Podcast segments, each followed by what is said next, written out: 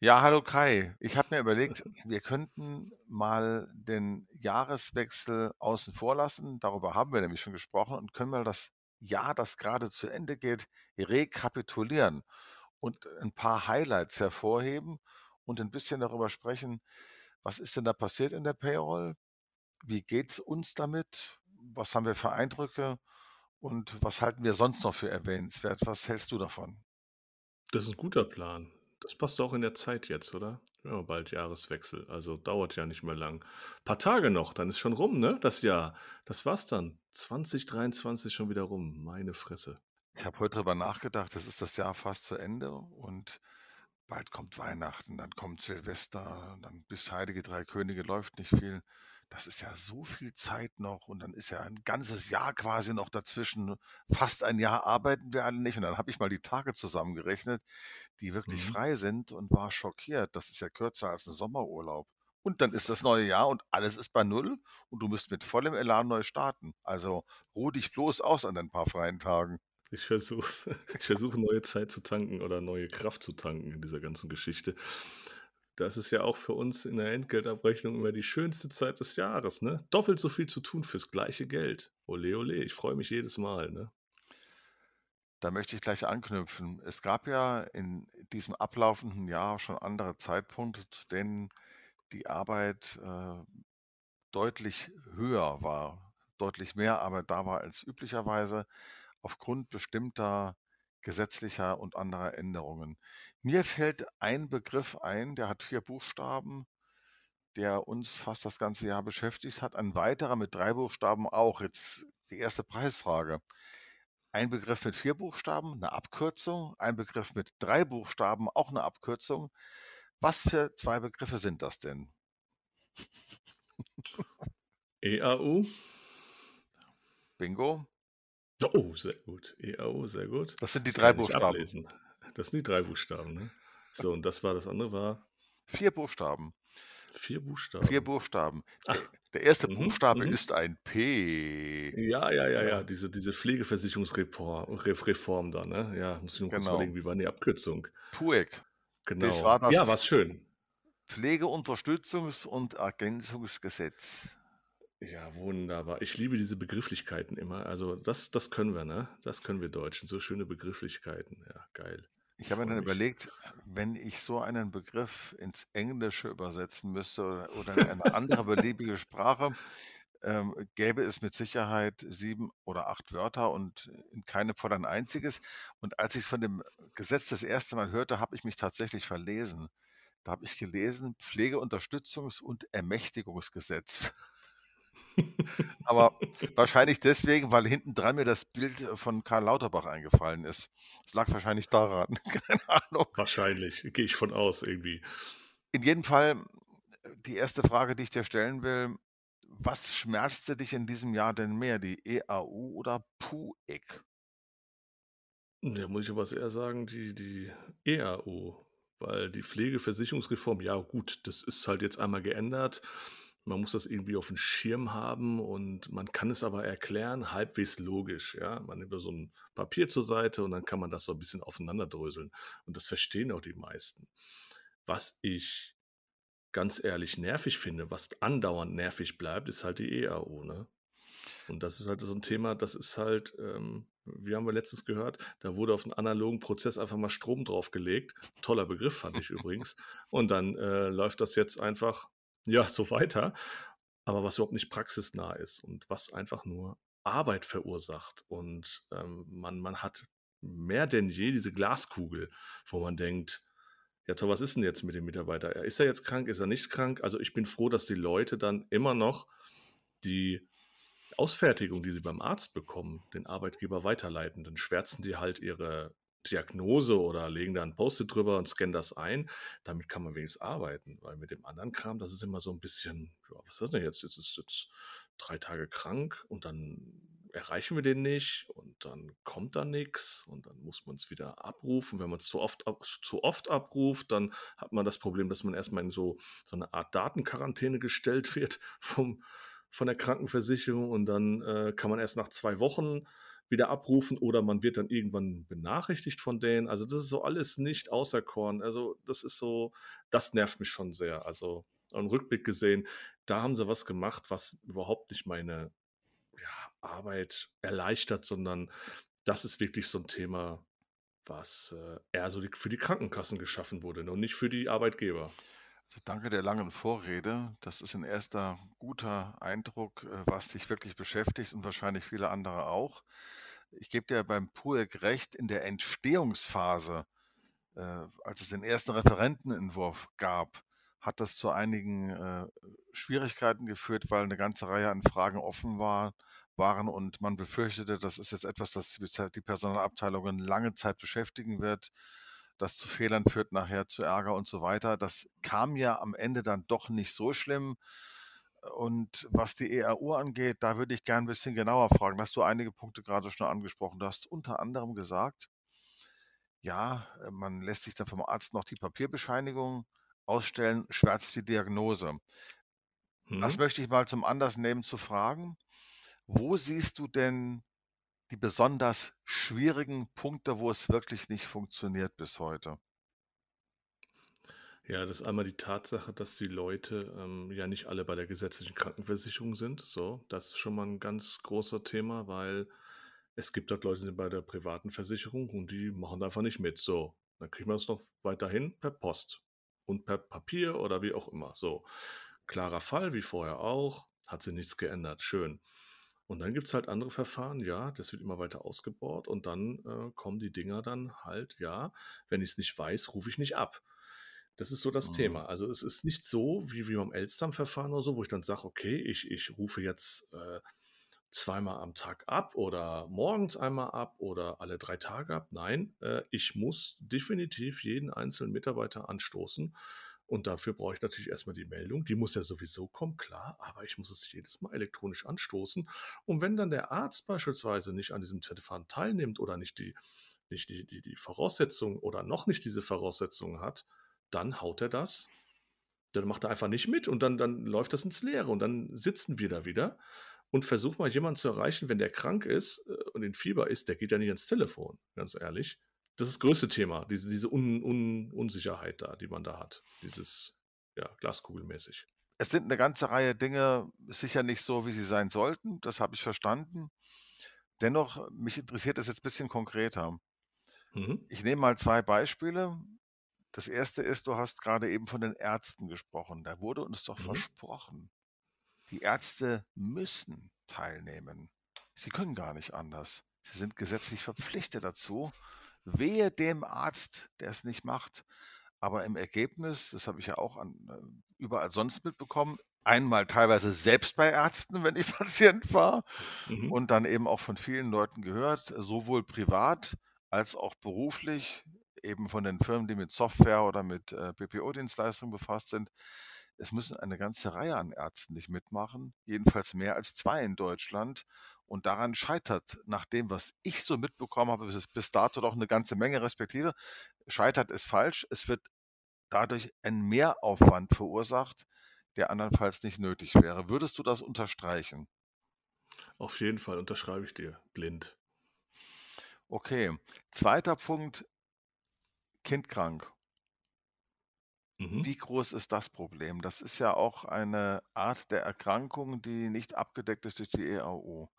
Ja, das ist ja immer das, das, das allgemeine Problem. Ne? Ähm, das gab es ja schon vorher. Also klar, dann, dann rufen die ähm, Mütter oder Vatis an und sagen, hey, ich bin krank, äh, ich muss jetzt, ähm, kann heute nicht kommen.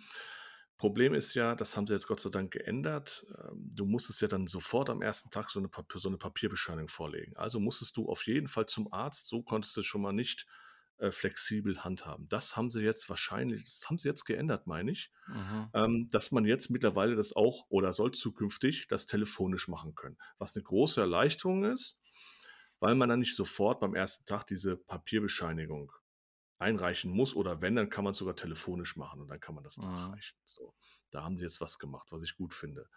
Auf jeden Fall, weil du hast ganz was anderes zu tun. Du musst ja dann erstmal dein Arbeitgeber, muss alles organisieren, dann musst du irgendwie dein Kind betreuen und so weiter. Und dann ähm, wird es ja meistens so sein, dass man dann ja trotzdem arbeitet. Mhm. Ja, mehr oder weniger, es sei denn, man bekommt Sonderurlaub bei seinem Arbeitgeber. Das ist natürlich richtig cool, dann kann man dann 'ne gewisse Art Sonderurlaubskontingent abbauen dafür. Und wenn das nicht passiert, dann muss man ja diese wirklich diese Krankmeldung haben, damit man auch dieses Kinderkrankengeld beantragen kann. So, und das müssen wir natürlich auch wissen, damit wir damit eine EEL-Meldung machen können. So, das ist so das Thema, was aber immer da ist, ja? Ähm, wenn wir's nicht wissen, können wir auch kein Kinderkrankengeld, keine EEL-Bescheinigung raushauen. Daran anschließend 'ne andere Frage. Böse Zungen behaupten ja weiterhin, das ganze ERU-Verfahren sei nur deswegen ins Leben gerufen worden, weil die Krankenkassen einfach keinen Bock mehr darauf hatten, ständig Detektiv zu spielen. Weil ich weiß nicht, wie viel Prozent der, äh, Durchschläge der gelben Scheine der Krankmeldungen für die Beschäftigten mit gesetzlicher Krankenversicherung nie bei ihnen gelandet sind. Das Problem, aber nur das, glaube ich, ist jetzt vollständig gelöst. Das kommt bei ihnen alles an. So, also haben die Krankenkassen vor allen Dingen 'ne ganz große Erleichterung. Das behaupten ja böse Zungen. Ich behaupte das nicht. Ich stelle das nur in den Raum. Aber aber die andere andere, die behaupten das ja. Du hast eben das Stichwort EEL genannt. Im Grunde genommen müsste ja das EEL-Verfahren eine enorme Erleichterung erfahren, weil alle Diagnosen nun rechtzeitig bekannt sind. Ist das denn tatsächlich so oder kommt es da unter Umständen doch zu Schwierigkeiten, mit denen man im Vorfeld gar nicht gerechnet hat? Ja, ich hatte mir vorher dieses EAU-Verfahren ja so vorgestellt, dass irgendwie das EEL-Verfahren aufgebohrt wird, ja? Dass man das da irgendwie darüber löst oder, ähm, wie wie gesagt, das mit diesem Elster-Verfahren oder so was in der Art, das dann löst, dass 'ne Datenbank ist, die können wir abrufen und gut ist und dann wissen wir's. Und dann, wenn man das dann noch smart irgendwie verknüpft hätte: „Jo, der ist jetzt krank, wir wissen auch wie lang. Oh, der wird jetzt aber länger wie 42 Tage krank, da könnten wir schon mal 'ne Entgeltbescheinigung für die Krankenversicherung raushauen“, ja, so was. Aber das ist ja alles verpasst worden in der in in dieser Art und Weise. Von daher, hm, ja, das ist immer das Problem mit der Kommunikation, wenn wir nicht wissen, wie lange die, ähm, krank sind. Wie gesagt, äh, nur 'n Beispiel. Vorher war's ja so, du hast die Krankmeldung genommen. So, dann kommen die Anfang des Monats kommen die rein. Ja, okay, dann denkst du: „Okay, 5 Tage, hm, warte mal ab. Ich habe noch Zeit, wahrscheinlich 10 Jahr äh, 10 Tage bis zur Abrechnung“ und dann habe ich da so 'n Pultordner drin gehabt und dann habe ich geguckt: „Oh, guck mal hier, der Meier, hm, kratzt sich schon die 4. Woche an. Hm, hake ich mal nach.“ Da hat man das gemerkt. Von vornherein, schon beim Tun. Dann habe ich Mhm. „Okay, den lege ich mal an die Seite und hake mal nach oder hole mal 'ne oder fordere mal über EEL eine Vorerkrankungsabfrage ab“ oder sonst was, damit man da nicht ins nicht in aus aus der Lohnfortzahlung fällt und dann irgendwelche komischen Rückforderungen hat an Lohn, ja? Das und immer das das fällt ja dadurch weg, weil wir immer dieses wir rufen ab und dann müssen wir warten. Entweder kommt was und wenn nichts kommt, dann wird man so 'ne Art Quarantäne gestellt. Und und dann hängen wir da. Und wenn man da nicht guten Kontakt hat zu den Mitarbeitern, steht man da und im Nachhinein hat man diverse ö entweder Überzahlungen oder die Leute kriegen zu spät ihre Kohle. Da da wollte ich drauf äh, drauf hinaus und auch noch mal nachhaken aus Sicht von Beschäftigten, die jetzt, äh, längere Zeit erkrankt sind. Wie sieht's denn da aus? Die brauchen ja auch 'ne gewisse Planungssicherheit. Kein Mensch ist gerne länger als 6 Wochen krank. Und Mhm. dann gibt's ja eben auch noch die Fälle, die dann Diagnosenwechsel haben, zum Teil, wo du dann auch entscheiden musst als Krankenkasse: Hat die eine Diagnose mit der anderen, obwohl's 'ne andere ist, was zu tun oder nicht? Ergo, Mhm. aus Beschäftigtensicht sind die Dinge, wenn ich dich richtig verstehe, schwieriger geworden und die Chance ist größer, dass Mhm. Überzahlungen oder auch Zahlungslöcher entstehen, wo die plötzlich da da stehen und sich denken: „Hm, jetzt ist die Entgeltfortzahlung weg. Interessant. Krankengeld habe ich aber auch noch keins. Und jetzt?“ Wie sieht das aus? Genau, aber das das Thema hatte ich früher auch schon in gewissen, äh, Grad, aber das hat es noch verkompliziert, finde ich. Ich vorher konnte ich sagen: „Ich habe keine Krankmeldung hier liegen, weiß ich von nix“, ja? Mhm. Jetzt muss ich sagen: „Ja, ich habe es angestoßen, es ist aber technisch nicht zurückgekommen. Wie wie sieht's 'n aus?“ So, äh, notfalls hätte dann der Arbeitnehmer dann seine Ausfertigung mir eingescannt geschickt und dann hätte ich was machen können. Von der Krankenkasse kriege ich da aber nix zwischendrin. Und das ist das Thema. Ähm, was ich noch machen konnte, ist theoretisch dann habe ich 'n Hörer in die Hand genommen, habe die Krankenkasse angerufen und habe gefragt: „Ja, hier Leute, ich habe den Meier, der äh, wie sieht das aus mit zusammenhängenden Krankheiten? Äh, könnt ihr was dazu sagen?“ Wenn ich 'n guten Sachbearbeiter dran gehabt habe, hat er gesagt: „Ja klar, kann ich dir sagen.“ Hat er mir das dann gesagt. Aber es gibt ganz viele, die dann natürlich Freitagnachmittags keinen Bock mehr haben, sagen: „Nö, alles über EL.“ So, da haben wir wieder das Thema gehabt. Ich bin ja recht arbeitnehmerorientiert und versuche das ja grad solche Dinge abzubügeln, weil ich hatte einmal einen Fall, der hat mich echt zum Denken gebracht. Der hat mich angerufen, hat dann gan ganz freundlich gefragt: „Ja, hallo Herr Fröhling, ich habe da mal 'ne Frage. Im Hintergrund hast du die 3 kleinen Kindern rumhüpfen sehen.“ Da haben die mich angerufen, hat gefragt: „Ja, ich habe da mal 'ne Frage. Ich habe 6 Wochen kein Geld bekommen.“ Ich: „Wie, 6 Wochen kein Geld be“ „Ja, ich bin ja schon vor 6 Wochen aus der Lohnfortzahlung rausgefallen. Ich habe 'n Monat kein Geld bekommen. Ähm, was machen wir 'n jetzt?“ Und ich: „Was? Wie?“ Ja, hat uns die Personalabteilung, äh, nicht mitgeteilt, dass derjenige schon ewig krank war. Wir hatten einfach nix. Also hätten wir schon vorher schon, äh, reagieren können, 'ne EL-Meldung raushauen können. Dann wäre der Mann nicht 6 Wochen, äh, aus der Lohnfortzahlung gewesen und hat 6 Mhm. Wochen kein Geld bekommen. Das muss sich mal reinziehen. Nicht mal von der Krankenversicherung. Ich frage mich grade, wie hat er das gemacht mit der Miete oder so? Und das war 'n Löhner, also einer, der im Fließband arbeitet. Da hätte ich eigentlich erwartet, dass er uns mit Anwalt droht, aber ne, der war noch ganz freundlich und ruhig und ich weiß ich bezweifle mal, dass der große Rücklagen hatte. Ja, das sind bittere Geschichten, zu denen es ja immer wieder kommen kann, wenn Dinge nicht reibungslos Mhm. funktionieren, leider. Mit Blick auf die Zeit möchte ich aber gern zu anderen Themen noch lenken. Mhm. Eins ist klar, dieses Thema ERU, das geht euch vielleicht genauso, die ihr uns grade zuhört und seit Neuestem auch über YouTube. Gibt's viel zu erzählen. Vielleicht hat der ein oder andere von euch Lust, mal 'n Kommentar zu schreiben dazu und die eigenen Erfahrungen zu teilen. Das könnte uns dabei helfen, vielleicht noch 'ne ERU-Folge zu pro produzieren. Wer weiß, vielleicht baut man auch politischen Druck auf, keine Ahnung. Es hat ja in dem ablaufenden Jahr noch andere Highlights gegeben, Downlights vielleicht auch sozusagen. Mich würde interessieren, welcher Moment in im ablaufenden Jahr war für dich als Entgeltabrechner der schönste? Sag bloß nicht, es gibt keinen. Oder muss ich formulieren, welcher Moment war am wenigsten schlimm? Das ist auch gut. Nein, also ganz mein meine persönliche Highlight. Es hat jetzt, äh, zwar was mit Payroll zu tun, aber jetzt nicht im speziellen Fall, sondern ich habe ja zum 1.1. 'n Arbeitgeber gewechselt, so. Und, äh, im Januar dachte ich wirklich: „Ey, auf welchem Planeten war ich?“ Weil dieser Arbeitgeber, wo ich jetzt bin, der ist wirklich sehr speziell, muss ich sagen. Und der macht viele Sachen echt anders, die man mit dem normalen Inlandsgeschäft, nenne ich mal, ja, was man so kennt beim Steuerberater und so weiter, überhaupt nichts zu tun hat. Weder steuerlich, weder SV-rechtlich und und auch so der Ablauf dort. Das ist 'ne Mhm. Riesenbehörde mehr oder weniger, ja? Und ich rechne jetzt ganz viele Auslandsmitarbeiter ab mit deutschen Arbeitgeber und so weiter. Sauspannend, aber auch saukompliziert, weil dieser Laden, der macht für jeden, ich sage mal wirklich, wie es ist, Pups, haben die 'n Tarifvertrag. Und da muss man sich einarbeiten. Und das ist saukompliziert. Und wenn sich dann mehrere Tarifverträge dann in die Quere kommen, da merkt man richtig, jetzt wird's spannend. So, und ich muss ganz ehrlich sagen, äh, ich dachte vor 'n paar Monaten: „Ey, das raff ich nie. Ich habe doch Erfahrung. Wo war ich? Welchem Planeten bin ich?“ Und jetzt mittlerweile, ich steige so langsam durch. Und da muss ich sagen, ähm, ich bin doch noch halbwegs fit in meinem Kopf, um das so, ja, aufbereiten zu können und dann trotzdem noch so, ja, sagen wir mal so, Spaß an der Arbeit zu haben. So, das ist so 'n Thema. Da gibt's natürlich auch Rückfragen, wo ich jetzt mal fragen muss: „Warum ist das hier so?“ Aber das insgesamt ich merke, ich wachse an dieser Geschichte und das finde ich so spannend. Hört sich gut an und dazu kommt dann noch 'ne andere Herausforderung. Wir haben uns ja schon öfter unterhalten, das ist 'ne sprachliche. Du hast ja jetzt zu tun, äh, mit 'nem Unternehmen, in welchem vieles auf Englisch abgewickelt wird. Und da hast du am Anfang ja auch Mhm. Bedenken gehabt: „Um Gottes Willen, kriege ich das hin?“ Und wenn ich dich jetzt heute nach Mhm. diesem Jahr sehe, muss ich sagen, du bist ja mittlerweile 'n halber Brite. Na ja, sprachlich immer noch nicht. Ich habe also, wie war das immer?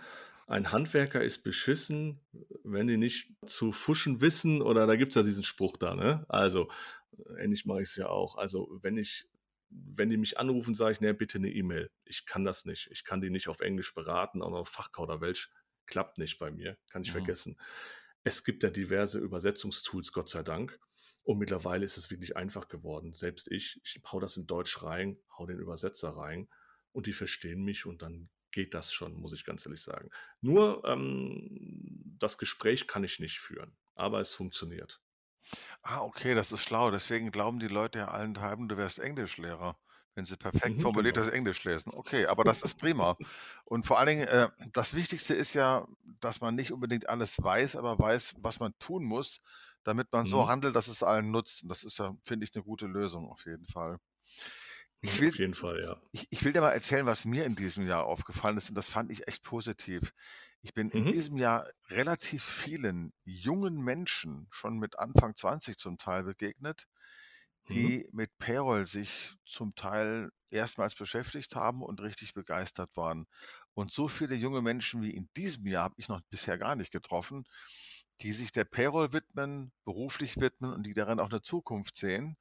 Und überleg dir auch dieses Gespräch, was wir mit Sina Schmidt kürzlich hatten, mit dieser Steuerberaterin, Mhm. dieser charmanten und Mhm. hochkompetenten, die ja auch noch ziemlich jung ist und trotz allem neben der Steuerberatung auch noch Payroll-Expertin ist. Dass es solche Leute überhaupt gibt, das tut uns allen gut und das sind Beispiele, die hoffentlich Schule machen. Das hat mich begeistert und mich hat begeistert, Kai, dass wir fast 50 Mal miteinander gesprochen haben und jedes Mal haben wir 'n neues Thema gefunden. Heute bin ich fast 'n bisschen entsetzt, dass es schon wieder ERU ist, aber das kann halt rauskommen, wenn's darum geht, Mhm. wie ist im ablaufenden Jahr äh, wie ist es da gewesen? Was war schön, was war nicht so gut? Ja, stimmt. Da gebe ich dir absolut recht. Und mir fällt jetzt auch noch mal grad was ein, was was mich auch noch beeindruckt hat, ist, ähm, klar, die ganzen jungen Leute. Und ich ich ich äh, ich mache ja ab und zu so 'ne so 'ne Weiterbildung, plötzlich Payroll heißt das. Und da finde ich auch, wie viele sich dort anmelden, weil ich dachte, ähm, da kommt keiner. Grad im Sommer war ich erschrocken. Im Sommer hatte ich, glaube ich, die meisten Anmeldungen gehabt. Im mitten im Sommer wirklich, äh, wo ich dachte: „Ach komm, im Sommer wird doch keiner das machen.“ Das Ding war voll und die haben mir dann nachher noch gesagt: „Ey, super, das war richtig kurzweilig und das macht richtig Spaß und jetzt wissen wir, äh, wie's weitergeht. Damit können wir erst mal was anfangen.“ Und das fand ich auch also, ich habe bis jetzt jeden Kurs, den ich habe habe ich alle 2 Monate, ist jedes Mal, äh, zumindest gut besucht. Jetzt nicht ausgebucht, aber da sind immer so, um die 15 Teilnehmer. Hätte ich nicht gedacht, ganz ehrlich gesagt. Ich finde das auch prima und ich denke, der der 1. Kontakt, den du als Newcomer zur Payroll hast, der ist auch ganz wichtig. Und du bist ja jemand, der begeistern kann, der so redet wie das Volk sozusagen und der sich den Spaß auch nicht verderben lässt und trotzdem Inhalte weitergeben kann.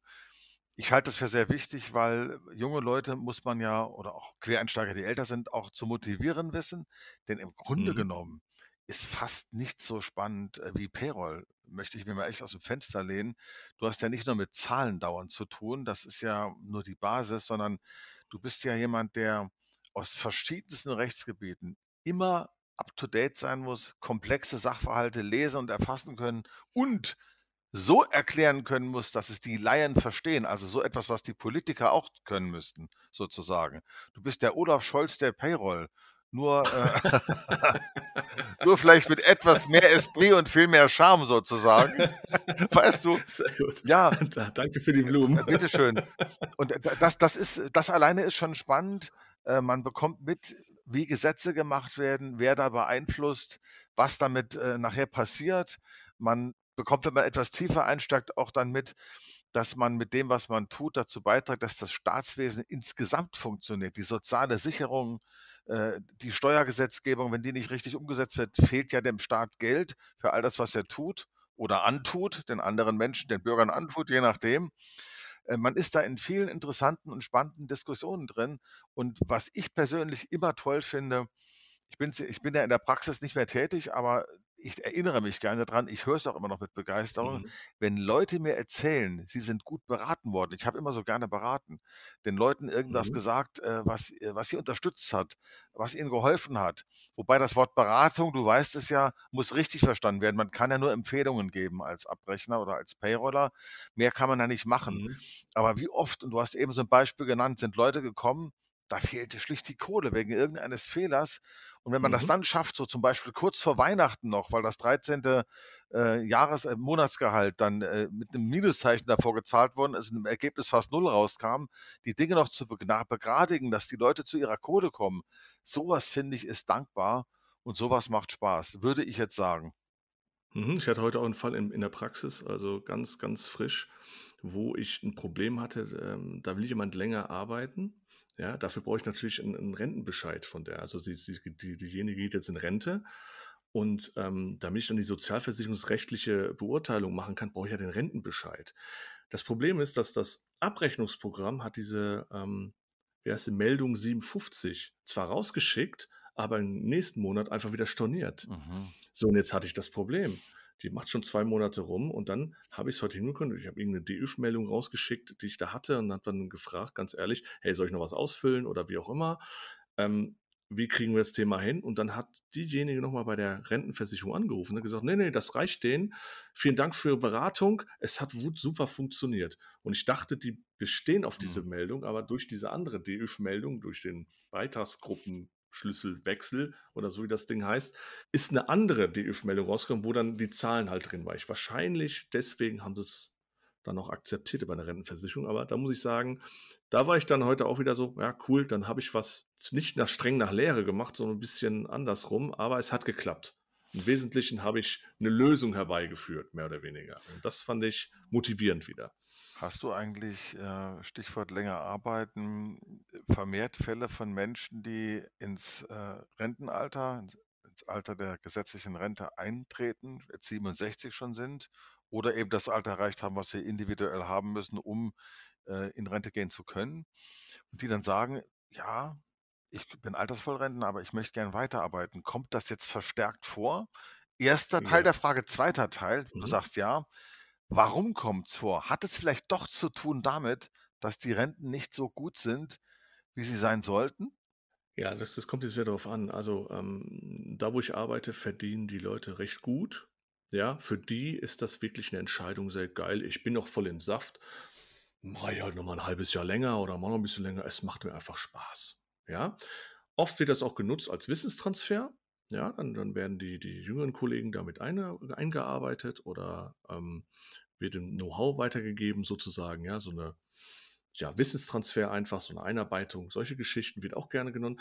Ähm, das habe ich so gemerkt, das ist aber, in der Regel so im kaufmännischen Bereich sehr oft der Fall, dass sie dann einfach weitermachen. Mhm. Was mir fehlt ist, äh, ganz ehrlich gesagt, ich habe jetzt den den den Bezug nicht mehr zu den Löhnern beispielsweise.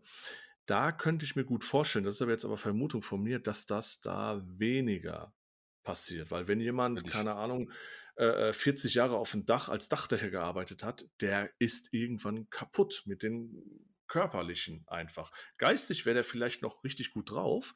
Ich könnte mir gut auch vorstellen, dass die dann, ähm, vielleicht ihr Wissen theoretisch weitergeben oder in in Lehranstalten oder sonst was, aber richtig arbeiten, die können einfach nicht. Wenn ich wenn ich an meine Frau denke, Krankenschwester, die hat jetzt schon manchmal Probleme, wo sie denkt, äh: „Boah, was habe ich mir da angetan?“ Manchmal, ja, weil's sehr anstrengender Beruf ist. Und ich kann mir nicht vorstellen, dass sie das noch freiwillig länger machen würde. Könnte ich mir nicht vorstellen. Obwohl die Kohle vielleicht Mhm. nicht reicht.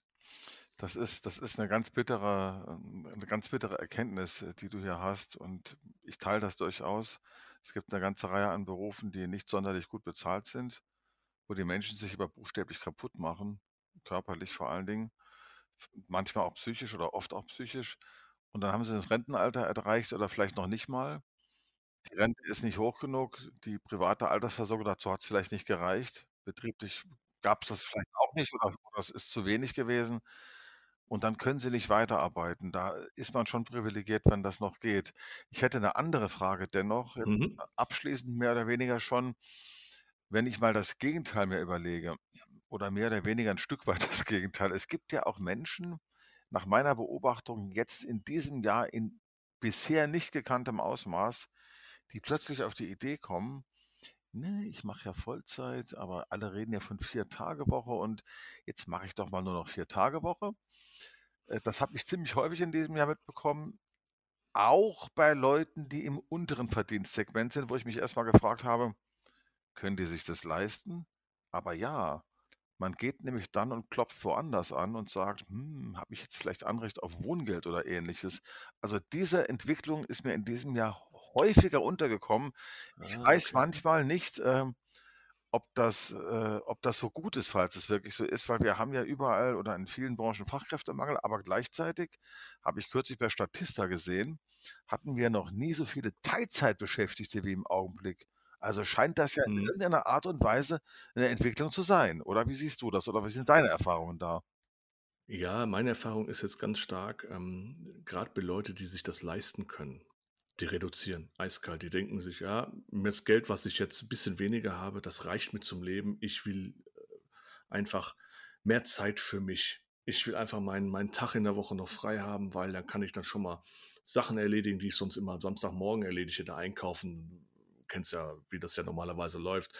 Wann rennt man in 'n Supermarkt? Samstagmorgens, wenn alle da sind und dann erledigt man diese Geschacht Geschichten ganze Zeit und, ähm, versucht dann danach das Wochenende zu starten. Ich habe ja ganz viele gehört, die machen dann mittwochs frei. Ich denke mir: „Warum machst du für mittwochs frei?“ Verstehe ich nicht. Ja, ganz einfach. Mittwochs machen die schon das alles, was sie samstags morgens machen würden. Also, die können direkt samstags frühstücken, ab ins Wochenende starten. Ich glaube, das ist so 'n Trend. Die Leute, die die sind nicht faul geworden oder so, aber die sind, wie soll ich sagen, lebensbewusster geworden. Das ist so mein mein Eindruck bei vielen, die dann ja, aber das Geld haben, ja, die sich das leisten können. Das ist so ganz wenn jetzt jemand natürlich so für Mindestlohn irgendwo schuften geht und dann das nur noch in 4 Tage ja, kann man ja in 4 Tage machen. Da kann darf man maximal 10 Stunden arbeiten, fertig, kann man machen. Aber ob das so auf Dauer gesund ist und man das durchhält, grad wenn man 'n körperlichen Beruf hat, weiß ich nicht so recht. Also Also, du hast mich zum Nachdenken gebracht. In der Tat jetzt, ich kenne ja auch 'ne ganze Reihe Leute, die machen das freiwillig, weniger arbeiten, weil sie sich's leisten können. Und Mhm. diejenigen, die sich's eigentlich nicht leisten können, dass die dann da anklopfen, wo der Staat, äh, Unterstützung anbietet, äh, das ist ja 'ne Art Notwehr. Weil ansonsten, bist du ja auch da wieder benachteiligt. Verdienst eh schon weniger, machst dich vielleicht früher Mhm. kaputt, wenn du 'n anstrengenden Job hast. Und wenn du dann 'n Tag weniger hast, dann, äh, tut das ja auch der Gesundheit gut. Wobei, Mhm. ich habe mir grade überlegt, äh, wir haben ja grad drüber gesprochen, es gibt unterschiedliche Berufe mit unterschiedlichen Belastungsgraden. Auch als Mhm. Payroller, als Payrollerin kannst du sehr stark belastet und beansprucht sein. Das wissen wir ja beide. Nicht so Mhm. körperlich, aber du bist schon unter Strom, auch nicht gesund. Trotzdem, ich habe mir grade überlegt und während du gesprochen hast, habe ich mir das mal ausgerechnet. Eine Woche hat 168 Stunden. Auch wenn ich 40 Stunden arbeite, ist das ja weniger als 1/4. Im Grunde genommen müsste ich wahnsinnig viel Freizeit haben. Gut, ich muss die Nächte abziehen und das Schlafen. Aber im Grunde genommen ist das gar nicht so viel Arbeit. Allerdings, wenn ich unter hoher Anspannung stehe, wie in der Payroll oder in anderen Berufen, dann kann es sein, für meine Begriffe, dass schon 30 Stunden volle Konzentration und voller Fokus sehr viel sein können, oder? Ja, was was habe ich letztens gelernt, ähm, diese Konzentrationsfähigkeit und so weiter, ist ja wie 'n Muskel. Der, ähm den den hat man, aber der wird im Laufe des Tages wird der immer weicher. Und deswegen kann man sich dann auch nicht mehr so richtig fokussieren. Das ist wirklich wie so 'n Muskel. Das ist wie so 'n Geduldsfaden oder wie auch immer, wie man so so muss man sich das irgendwie vorstellen. Das habe ich so gelernt.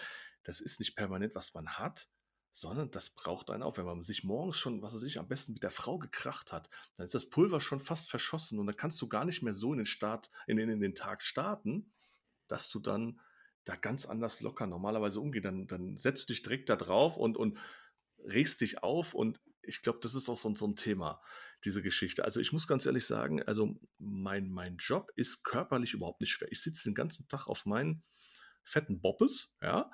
Ab und zu stehe ich mal und wenn's hochkommt, hole ich mir 'n Kaffee. Also, großartig das Härteste ist, wenn ich mal die die Kiste Papier hole, ja, zum Drucken. Das ist so, wow, ja? Ähm, dann muss ich in die Kantine gehen. Das ist dann aber schon Highlight. Aber was ich merke, ich sitze abends auf der Couch, bin 'ne leere Hülle vom Kopf her. Bin einfach 'ne leere Hülle vom Kopf her. Das muss ich sagen. Und wenn ich dann noch das muss man ja auch mal einrechnen. Es ist ja nicht nur die Arbeit, die man hat, sondern auch der Weg dahin. Wenn ich jetzt jetzt habe ich das Glück, ich kann Homeoffice machen. Und da kann ich sehr viel Zeit sparen. Äh, im Moment ist die Verkehrslage hier in Wiesbaden so Grotte, dass ich für 'ne Strecke von 35 Kilometern über 'ne Stunde brauche. Und das ist auch so 'n Thema. Da sitzt du da in dem Ding, verschwendest deine wertvolle Lebenszeit im Stau. Und dann, wenn's dann noch richtig hart auf hart kommt, regst dich ja schon da auf dann kommst du in die Dings und dann bist du ja schon so fertig. Also, das das muss man natürlich noch mit einrechnen, ne? Klar, dann noch Stunde hin, 'ne Stunde zurück. Was habe ich dann noch vom Tag? Hm, wird immer weniger, oder? Na du hast ja eben von Streit mit der Frau erzählt. Es gibt ja manch einen, für den ist es 'ne Zusatzmotivation, wenn er sich zu Hause morgens kräftig zofft, dann zur Arbeit fährt und sich sagt: „So, jetzt verdränge ich mal den ganzen Scheiß zu Hause“ und sich erst recht reinstürzt. Es gibt ja auch diese Fälle. Und äh, du hast ja gerade vom Arbeitsweg gesprochen. Viele können ja Homeoffice machen mittlerweile, aber das ist ein Thema, das wird ja gerade im HR-Bereich ganz, ganz groß gehandelt mit all den Folgen, die das hat, positive wie negative. Was dabei Mhm. gerne mal vergessen wird, die allermeisten Leute, und ich glaube, das sind nach dem, was ich zuletzt noch gelesen habe in der Statistik, 75 Prozent können gar kein Homeoffice Ja. machen, weil der Arzt das halt nicht tun kann und auch die Pilotin nicht, der Oder die Taxifahrer, Krankenschwester die nicht, ja. Krankenschwester, ja genau. Bei ganz vielen geht das halt eben nicht. Lieber Mhm. Kai, das war eine wahnsinnig lange Folge. Es war ein Rückblick mit wenigen Themen, aber die, ha ja, aber die, aber die, aber die hatten es in sich. Ich würde gerne jetzt abschließend noch fragen, nach Stunden des Gespräches, was wünschst du dir denn für 2024 privat und beruflich? Ganz wichtig, Gesundheit. Das wünsche ich mir. Lockeres, einfaches, stressfreies Leben, sowas. Beruflich wünsche ich mir das auch in einer Art und Weise. Ähm, ich hoffe, dass es weitergeht, dass ich besser durchsteige bei den Themen, die ich jetzt noch habe und dass ich mich einfach weiterentwickle und wachse. Das ist so das Wichtige. Ich will nicht, ich, ich will wachsen. Das ist mein Thema. Es ist anstrengend, wenn ich drinstecke, motze ich auch manchmal, denke so, boah, was ist das für eine Scheiße auf Deutsch gesagt. Aber im Nachhinein Gedanken denke ich mir, wow, was ich mir erarbeitet habe. Das ist so, was mich so ein bisschen antreibt, wo ich dann denke, ah, das habe ich gut gemacht und ich kann mich doch noch weiterentwickeln. Und das ist so, ja, beruflich so ein bisschen mein, mein Thema. Super, vielen Dank. Wenn du Und das, was wünschst du dir? das erzähle ich dir jetzt auch gleich, aber ich stelle dir erst noch äh, eine weitere Frage. Oh. Dann kannst du mir dieselben Fragen auch stellen, okay? Wenn, wenn, du, wenn, du, Okay. wenn du dieses Jahr 2023 in einem Wort beschreiben möchtest oder musst, welches Wort fällt dir ein? Spontan. Ja, Wachstum. Und das Jahr 2024 und deine Wünsche, was fällt dir ein? Was ist da wichtig? Ein Wort? Ähm, na, Payroll. hat, ja, das sowieso, ja. Payroll habe ich, mir, hab ich mir tätowieren lassen, ist ja klar, ne? Okay. Äh, verdammt, Auch gut. fällt es mir ein. Verdammt ist ein gutes Wort. Das ist, lass es mal so stehen, verdammt. Mir fällt es gerade nicht ein. Ich hatte es gerade auf der Zunge, aber egal. Okay, jetzt, jetzt, jetzt, jetzt bist du dran. Du darfst mich noch kurz interviewen. Ich bin ganz ohr. Sehr gut. Okay, was sind deine Wünsche? Beruflich und privat? Beruflich wünsche ich mir, dass es so weitergeht, ehrlich gesagt. Es macht nämlich viel Spaß, auf verschiedenen Feldern tätig zu sein Mhm. und äh, immer das entfalten zu können, was ich am liebsten mag. Und das ist insbesondere der Umgang mit Menschen, mit Menschen der Umgang mit Sprache, mit Kommunikation. Das ist toll. Und dann auf so einem tollen Gebiet wie Payroll. Ich hatte so viele schöne Gespräche in diesem Jahr, auch gute Gespräche. Es sind Dinge rausgekommen, die zielführend waren und so soll es weitergehen, das beruflich. Sehr gut. im Privaten bin ich vollkommen bei dir. Gesundheit, äh, dieses ablaufende Jahr war in meinem direkten Umfeld, äh, was das Thema Gesundheit angeht, äh, eher Mhm. schockierend. Es sind ein paar Leute leider gestorben, auch jung zum Teil, die ich gut kannte. Das hätte ich anfangs des Jahres nicht für möglich gehalten. Das äh, macht doch demütig. Und ich finde, so lange wie möglich da sein zu können mit einer gewissen Lebensqualität, das ist schon, das ist schon viel. Das finde ich. Jetzt fällt mir das Wort ein, was ich sagen wollte. Genießen. Sehr Genießen. gut. Das Leben Sehr gut. genießen. Ist zwar Genießen. nicht ein Wort, aber genau das meine ich. Genießen, soweit es geht, genießen, weil du weißt nicht, wie lange es geht. Das ist so. In diesem Sinne würde ich sagen, es war prima, auch diesmal wieder. Wir werden uns jetzt bald schon wieder hören. Dann geht aber das Jahr 2024 schon los. Auch nochmal mit Mhm. einer kurzen Sendung vorm Jahresende. Das haben wir letztes Jahr ja auch gemacht. Deswegen wünsche ich dir jetzt noch keinen guten Rutsch. Das werden wir diesmal vielleicht mit Bild sogar machen. Wir sind, Oh, da bin ich gespannt, ja. ja, ich, bin- ich, ich bin ja äh, an, einem, an einem ganz besonderen Ort. Ich glaube, wenn wir das machen, das wäre toll. Das sollten, das sollten wir auf jeden Fall probieren. Und Sehr gut. ich würde mal sagen, ich schließe mit den Worten, es lebe die Freiheit. Das ist wichtig und es wird immer wichtiger. Man muss nur mit der Freiheit umgehen können. Das stimmt, das stimmt. Ja, Ja. dann, was soll ich dazu sagen noch, ne? Sehr gut. Schönen Abend, oder? Schönen Abend bis kurz vor Silvester. Alles Klärchen. Tschüss. Dann, bis dann. Tschüss. Ciao. Ja, das war der beste Podcast aller Zeiten. So geht Payroll. Themen für Fachleute in der Payroll und Entgeltabrechnung und für jeden, der Bock drauf hat. Es hat uns großen Spaß gemacht. Wir hoffen, dass wir euch das nächste Mal wiedersehen. Und wenn ihr Lust habt, abonniert uns und hört uns jedes Mal an. Das würde uns zusätzlich motivieren. Und gerne teilen, teilen, teilen. Bis zum nächsten Mal. Haut rein.